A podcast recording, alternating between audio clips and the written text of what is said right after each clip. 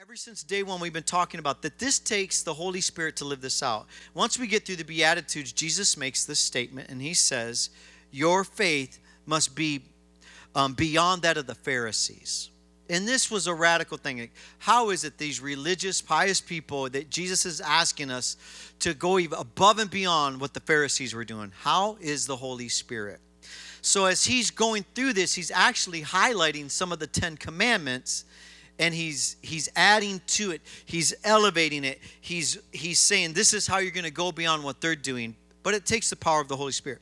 So today he's hitting commandment number three which is don't misuse the lord's your god's name. Don't take the lord's name in vain. And he talks about it through the context of oaths. So if you have your bibles it's matthew 5 starting with verse 33 again you've heard that it was said to the people long ago do not break your oath. Now, when he's talking about making an oath in the name of the Lord. So, if you was in ancient times to take an oath or to to swear before God and you don't do it, you misused his name.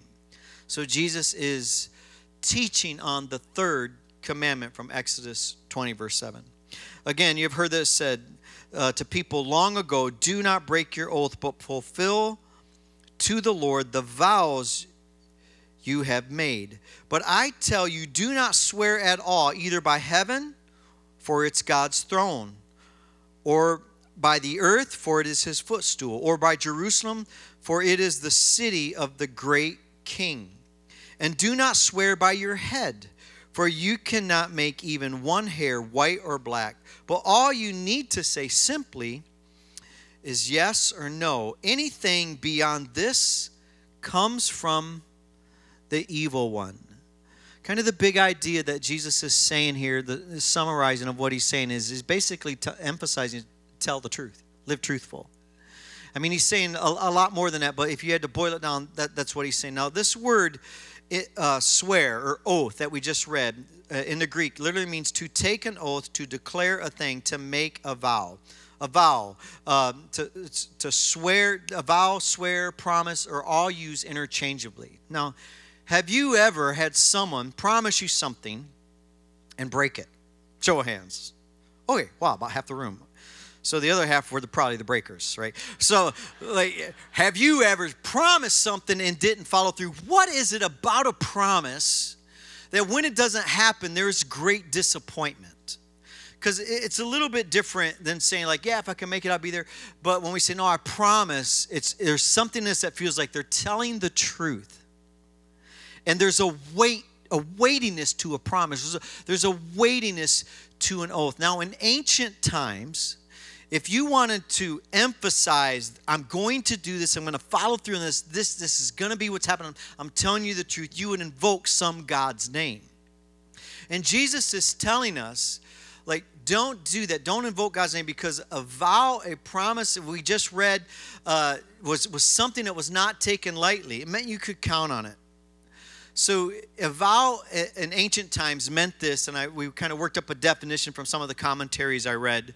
It's an absolute guarantee. You just invoked a God's name. This means I can count on that promise. It's going to be kept. You're going to follow through on your word. You're going to keep that promise and it's there's something deep and meaningful now the reason why jesus starts talking about you know don't even make a vow against jerusalem don't make a vow uh, uh, against uh, you know the temple don't make a vow even against your own head the reason why he said that because the religious people knew you don't invoke God's name because he takes that very serious. It means you got to follow through it. So what they were doing is they were creating loopholes.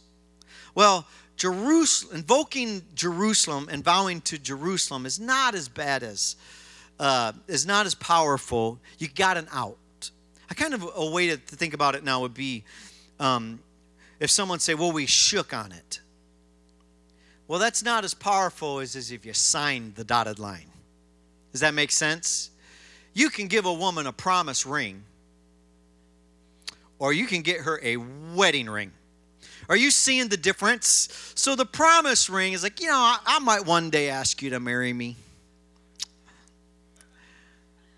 That's the loophole. So Jerusalem, the temple they, they would say well if you make a vow this way it's kind of like a promise but not as not as big as like the vow is this making sense what i'm saying so far now, the reason why I'm bringing this up because Jesus says something interesting. He says, Don't even do it against those because actually God is tied to all of that. Jerusalem is His, the earth is His, the temple is His, your own head is His, and we're not to make any vows, any promises. He says, Just let your yes be yes, your no be no. Just live truthful, just live honestly. Don't go beyond that. Anything beyond that comes from the evil one.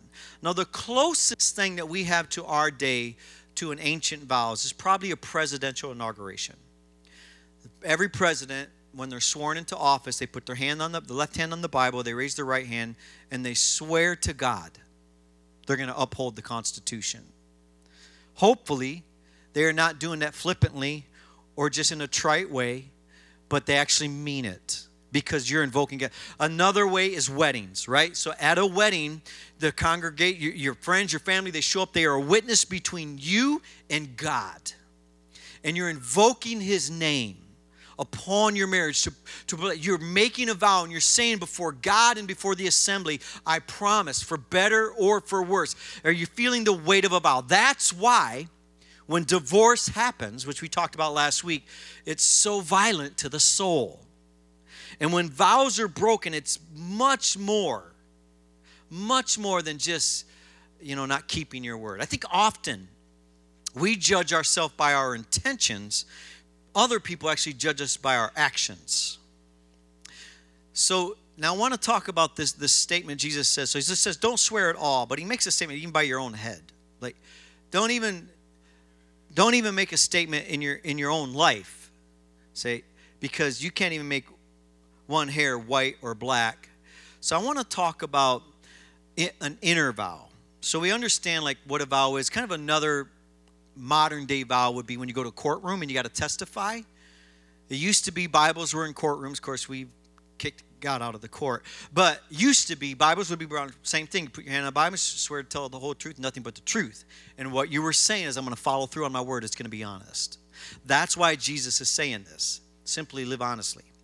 So, an inner vow is a little different because it's something you say in your own heart, in your own mind. It's a self oriented commitment that you make in your heart in response to a person, experience, some trauma that you had, some desire in your life. And you make this internal vow. That's a way to say it. Inner vow is this internal vow, a promise to yourself.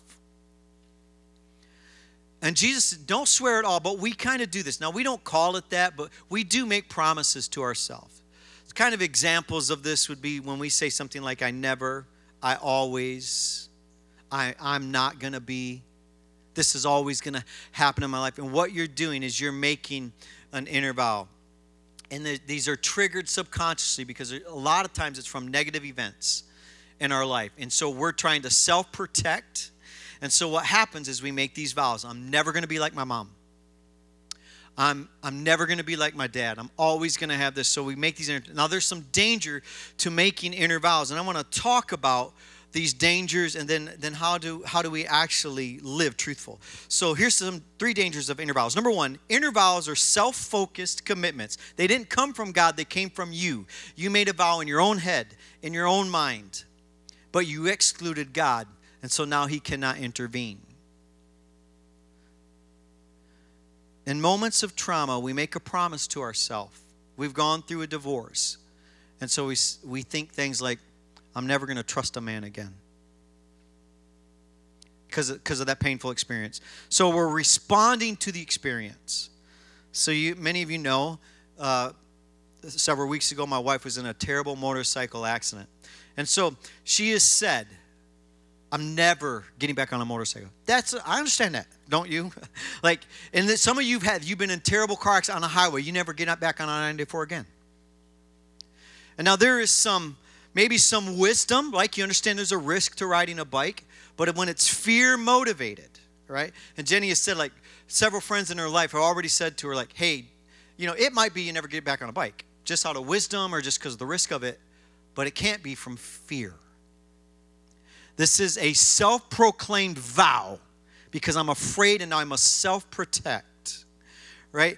And so inner vows, and it's excluding God. Well, did God tell you that? Um, here's some examples of inner vows.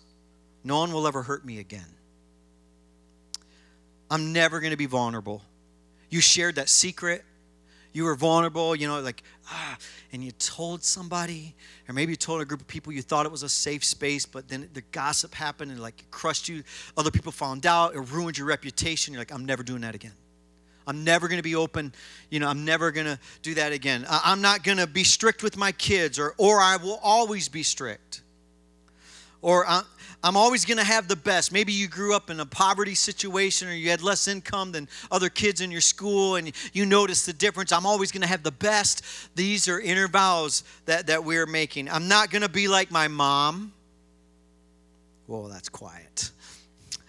Okay, I thought they'd get a joke, but it didn't. All right. Uh, uh, no one will break my heart. I'm never going to share my secrets. I'm never going to force my kids to go to church. These are all inner vows, and the danger is you're actually excluding God. And Jesus says, just say yes or no. Just ask the Lord, Lord, am I supposed to do this? Yes, okay, I'm going to do that. Or, or no, but you don't have to make these vows. Number two, dangers of inner vow. One, one, you're excluding God's intervention. Number two, it becomes a guiding force in your life because you're self protecting. You, you're creating a boundary around your heart. They hurt me. I'm never going to be hurt again. And still, instead of letting God heal that moment, instead of asking God, Lord, how do you see this situation? And, and, and walking through forgiveness, and it may be there needs to be an appropriate boundary, but it doesn't mean you can't ever trust again. Because what happens is it becomes a guiding force in your life. Jimmy Evans pastor down in Texas. He uh, has an organization, uh, a marriage, marriage on the Rocks. He is one of the largest marriage ministries in our nation. He tells a story. He grew up in poverty, and he he had made a vow when he was a kid. When I get a job, I'm always going to have Coke in my fridge. Seems innocent enough. Okay, yeah, that's not a big deal. But the thing about inner vows is they become guiding forces and almost we embellish it or it goes way beyond. We're kind of weird about it. We get really weird about it. So, what he did when he finally got money, he bought a fridge, put it in his garage, and filled the, the fridge's purpose was purely for Coke, just filled full of Coke. And his wife was like, Whoa. This is this is not normal, Jimmy. That it was a guiding force in his life because he made this vow. I'm not ever going to be poor, and I'm always going to have Coke in my life one of the inner vows that I made. I don't have time to share the whole story, but I showed up late. It was not was before Radiant Church in Kalamazoo, so 20, I don't know, many many years ago, 25, six, seven years ago, long time ago. Uh, I was on playing on a, a, worship team, and I showed up late, really late, I should say. Uh, and uh, I didn't make the service. This bothered the worship leader, and he said this statement to me. He said, "Mike, I'm going to have to lay you. Use the terms lay you off the worship team. Pierce my heart, trauma. Uh, it was a negative event in my life, and when he did that, it broke my heart. We ended up leaving the church. I'm never going to go back to church. Is what we say. We were in a two-year cycle because of, of inner vow. And when I finally did go back to church, I made this vow: I'm never going to be late again. Now that seems hey, that seems wise, doesn't it? This is the thing about inner vows. It can seem wise. You know, like I had this moment and I got kind of fired from the worship team because they viewed me as unreliable. I don't ever want to be seen unreliable again. So I'm going to make a vow that I will always be on time. Now, being on time is actually a good thing. There's wisdom in that. You should, you know, you should care about other people's time. When I show up late, you know, it messes everybody else's schedule up, so be on time. But the inner vow, though, what's different is becomes a controlling force when it's unholy. When it's an inner vow, it starts to guide your life. So, because I made this inner vow, when we were at Kalamazoo, if the kids and Jenny weren't ready by the time I wanted to go, I would just get in my car and leave without them. It's true. I would just get in a car, and Jen would show up church like, "Why didn't you wait for us?" Like I was gonna be late. It was this guiding force, and it wasn't like I was angry with Jen. It's like I can't be late. Get the keys, go in the car, and go. And uh, it's just this weird thing. And that's what inner vows do. There's this weird thing about it. Like, why do you have all this Coke in your garage? why why did you why don't you ever ride to church with your family? Well, I can't be late.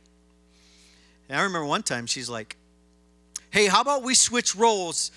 You get the kids ready, and I go in the car and honk." I'm like, no, that's no. They become a guiding force. The brother of Jesus, who wrote the book of James, said this. James 3 says, likewise, the tongue, right? The things we say, is a small part of the body. It makes great boasts. When you make a vow, you're swearing, you make a promise. A great, that's a great thing you're doing. Makes great boasts. Consider what great forest is set on fire by a small spark. You think you're just not going to be late anymore. You think you just want Coke. You, you, you think it's just a small thing. The tongue is also a fire, a world of evil among the parts of the body. It corrupts the whole body, sets the whole course of one's life on fire. These vows begin to set become a guiding force in our life sets the whole course on fire and itself is set on fire by hell i just say this because i think it's the holy spirit telling me to say this it's because it's coming to my mind. Some of you have made inner vows during the pandemic. Something about it, and I don't know what they are. Maybe it's like I'm never going to public again, or there's been great fear you now have in your life, and now the world's always scary. It's an inner vow. And you're self-protecting, and you won't have conversations with people, and you better be six feet away from me. And it's and I get there's wisdom in some of that. And if you're sick, please stay home. I don't want your germs or your virus. But when it's like, I don't know, I got a sniffle. Or, uh, I, I, you know, listen, don't make inner vows. I think there's wisdom. I'm not saying let's be irresponsible, but there's a difference when it starts becoming a guiding force in your life. And you won't sit by anybody. You won't go to places anymore. The public now scares you. This is an inner vow that was not from God. Do not swear, even by your own head. Logically, you thought through it made sense in the moment, but in the end, it's damaging. And that's the third danger in this. It actually damages relationships. Inner vows will damage when you when you're just leaving your wife at home because you don't want to be late. There were conversations Jen and I had to have about that. Now we worked through it.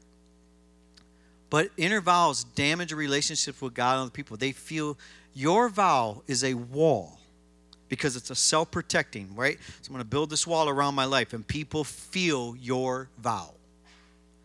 They don't know. We don't, we don't say, like, oh, I feel a vow in you. Like, but we feel like that weirdness or the energy that you're giving in, in a moment because of this thing that has wounded you, and we feel your wound. And then often, sometimes people respond to the wall. And then we're like, why? How come you don't ever talk to me? Well, you made a vow. Well, I'm never going to be, I'm never to have disagreements. It's better keep my mouth shut, the inner vow. I'm just keep my mouth shut all the time. I'll be safer if I don't say anything. When really, but really what you're doing, you're seething on the inside. People feel that, like, are you okay? Like, yeah. But they know you're not okay. What is that? That's your inner vow damaging relationships. And we must work through this because what we're doing when we have an inner vow is one, it, it's a self proclaimed promise. Two, it becomes a guiding force. And three, other people feel it. And we're closing God off when He's just like, hey, if I heal you, you can talk. Hey, if I heal you, you, you can have healthy relationships. If you let me heal you, I can walk through this. But do not make inner vows. So Jesus is emphasizing live truthful. You're, you're in bondage you're not in freedom when we, when we have these vows. So, how do we do it? How do we live truthful? How do we how do we get through this? Number 1, we have to we have to be honest because this is what Jesus is emphasizing, living honestly. So recognize them and renounce any inner vows. It's super simple. Once the Holy Spirit reviews a vow, you repent of it. Say, God, I made this vow. I realize that, that it's not from you that it, it's from me. So I made I've made several inner vows, and when you hear this for the first time, most people's response is, "That's not me." I don't have any vows. Well, you don't know until you ask the Holy Spirit. Remember, it takes the power of the Holy Spirit to live out these, these kingdom principles that Jesus is, is teaching us. Inner vows can be many things. I made a list of other ones. I'll read them to you. Um, no one is ever going to tell me what to do. I'm always going to follow the crowd. Or, you know, I'm never going to say what I think. Uh, I, I will never trust a man again. I'll never trust a woman. I'm never going to get married. I'm never going to have kids. I'm never going to fly in a plane. I'm never going to get on that highway. I'm not going to go out in public anymore. I'm never going to fall in love. I'm never going to let anyone get close to me. People, men, women, ethnic groups, religious groups, politics, they're always fill in the blank. Democrats are always, uh, Republicans are always, and you fill in the blank. These are inner vows. And it does damage relationships. Uh, I'll never trust God, never trust men, never trust women, never trust teachers, never trust the company, the organization I work for. I'm always going to have the best. All of these are inner vows, and we need to repent of them because we're excluding God from that area of our life. One of the inner vows I made when I was a kid, I, I grew up in poverty. Um, was I'm never going to go bankrupt because I experienced bankruptcy through my my mom and dad went bankrupt. And I said I'm never going to be bankrupt. And I said I'm always going to have steak and coke in my fridge. But what happened was that vow became a guiding force in my life.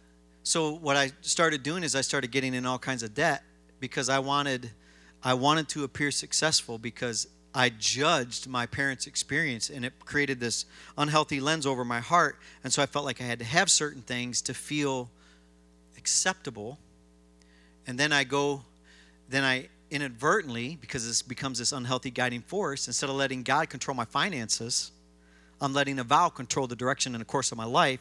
And I'm in over my head. We come to the point where we end up, I'm bankrupt at 20 years old. Because at 18, I figured out you could get credit cards, you could build your credit. That was the goal, by the way good credit. But I overextended. Then after bankruptcy, I'm like, I'm always going to have good credit. And then I started like seeking the approval of a credit score for crying out loud. And the Lord had to say, You have an inner vow. Now, I believe, I believe in having being healthy in your finances. In every area your finances your marriage your physical health your mental health your spiritual life we should be healthy in all these areas but we can be healthy in one and have inner vows in another. I was pursuing the lord but i was closing him off to my, to my finances and then we got in over our head. So we have to recognize so i had to say this and i'll never forget when when the lord told me you have a vow about credit scores. I was in grand rapids michigan and uh, this woman was sharing about how uh, she's just sharing her story about how we looked for approval. And so I asked the Lord, Am I doing that? He's like, Yeah, you made a vow. You're going to have a high credit score. And, um, and you're, that's where your affirmation is coming from. And I had to renounce it. Father, forgive me. That, that did not come from you. The approval of man through a credit score is demonic. A good credit score is good, but the approval of it or the sense of fulfillment that you think it's going to give you is demonic. Is this making sense? So we renounce the lies. Now, Leviticus, Moses teaches us this in Leviticus. If anyone thoughtlessly takes an oath, Leviticus 5, 4 through 5 says, If anyone thoughtlessly takes an oath to do anything, whether good or evil, right? Thoughtlessly, like you didn't think about it, you just said it. So, and, and, he's saying you can do this without knowing it, thoughtlessly. You don't know you're doing it. In any matter, one might carelessly swear about, right? You, you're having this oath, you're making this promise, even though they're unaware of it.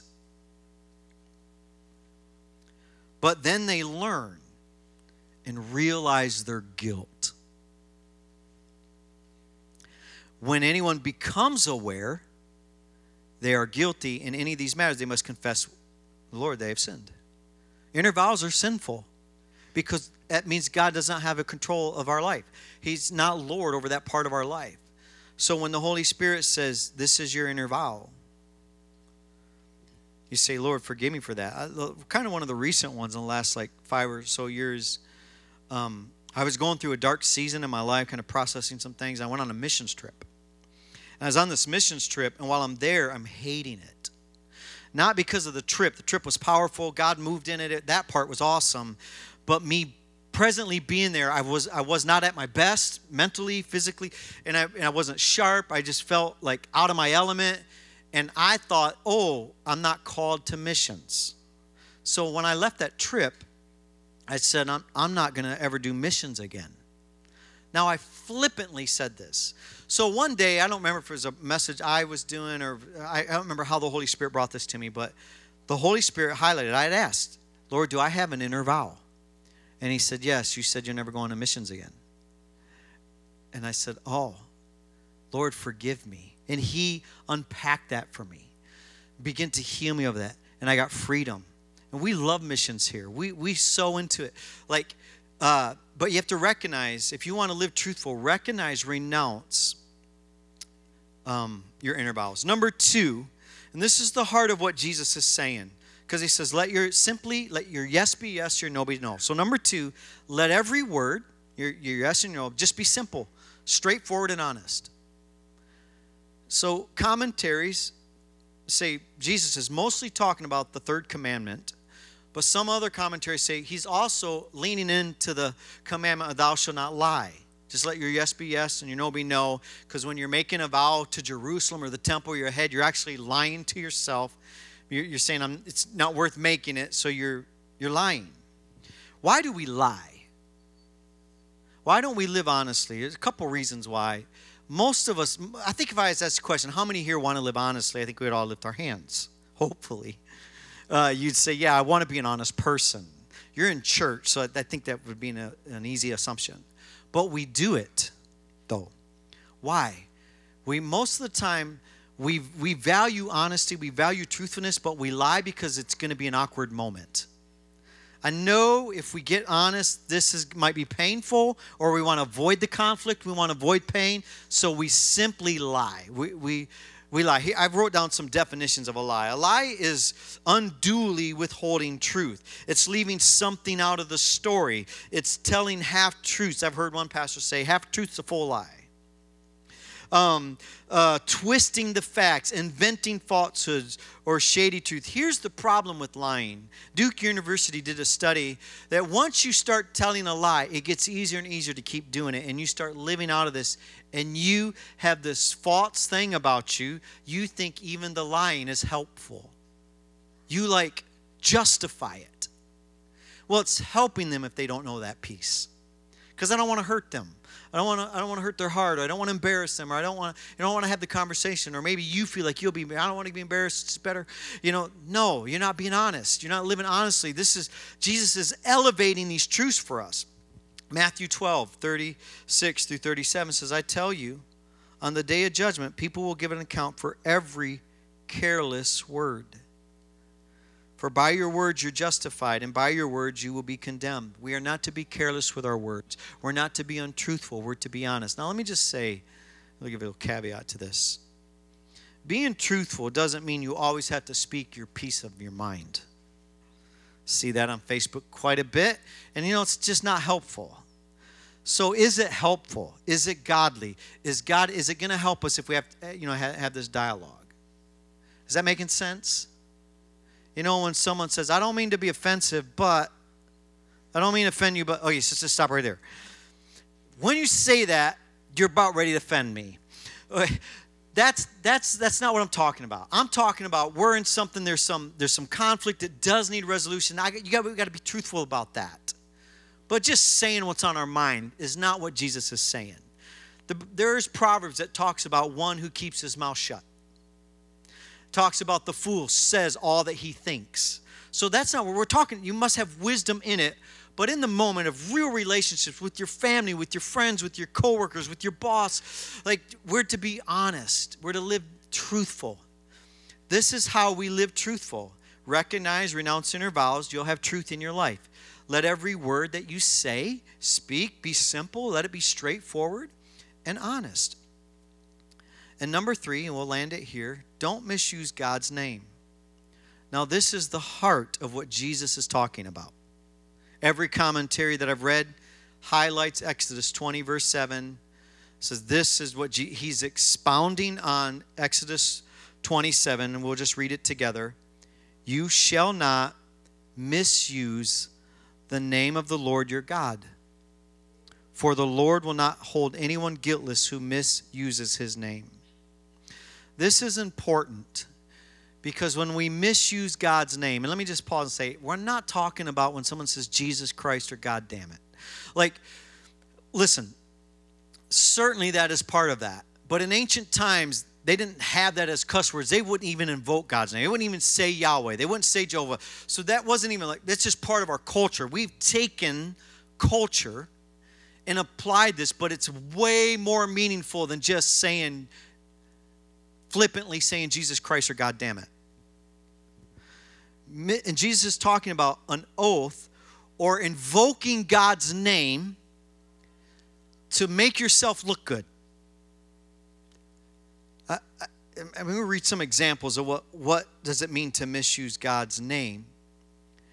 It means name dropping him to impress others. You're a follower of Jesus. And there's some truth and some authenticity, but some of us, we want to appear pious, right? So we want to share how much of the Bible we know. We want to impress by our biblical knowledge. Or it's like religiously or piously, like, the Lord's been so good to me, brother. Oh, please. Like, you know, when someone, like, it feels like you're, you're rolling your eyes at what they're saying because it doesn't seem authentic. It's probably real. God probably is good to you, but the reason you're saying it is to appear righteous, is to, it's a heart thing. And when we live that way, we're misusing God's name. Withholding good from other people is misusing God. You're a follower of Jesus, but if you're withholding good to your friend or you're not you're not extending that forgiveness that as Christians we're called to do, when we withhold good or we withhold forgiveness, we're misusing God's name. See, are you seeing the weight of it now? It's much more than just flippantly using God's name. When we manipulate, we dishonor. When we invoke God's name at an unholy wedding, it is misusing his name. Why? Because you're calling God to bless something that doesn't align with his character. You're misusing the Lord's name. We do not take the name of the Lord God name. This is what Jesus means when he's emphasizing live truthfully. Don't make vows flippantly. Deal with that. Speak truthfully. Live simply. Let your he says simply. Keep it simple. Let your yes be yes and your no be no. Anything beyond that is evil. Now, we're not talking about simply cleaning up our words. We're talking about the power of the Holy Spirit empowering our words to live authentically, to live truthful, to live pure. If we don't take what Jesus is saying about oaths seriously, we are in danger of corrupting our character and our integrity if we misuse the Lord's name or if we live with these inner vows. So here's how I want to close today. I want to pray for you, and I want you to ask the Holy Spirit which of these is you? Do you have an inner vow?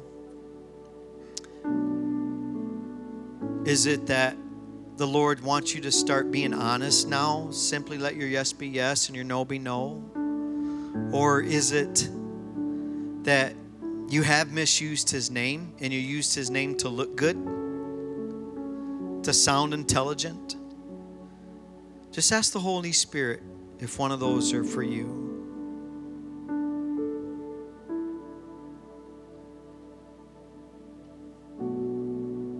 Just take a moment, you and the Lord. Just let the Holy Spirit minister. Let's ask, Lord, do I have an inner vow? If something randomly and quickly came to your head, that's the Holy Spirit. And all you just say, I recognize that. I renounce it. I ask you to forgive it. I break it off my life. Father, I pray, empower your people to live truthful, to live with pure motives, to not walk in unholy vows, but that we, we live We live with simple truth. Simply letting our yes be yes and our no be no. We're honest. We keep our word. So we welcome you. Father, I just believe right now people are getting set free from inner vows. Marriages are going to be stronger. We're going to be able to live more free now. We're going to be able to lean into tough, tough conversations because you're releasing us from these vows. We become aware of it, we confess it, we repent, and I believe you're removing that off of our life. In Jesus' name.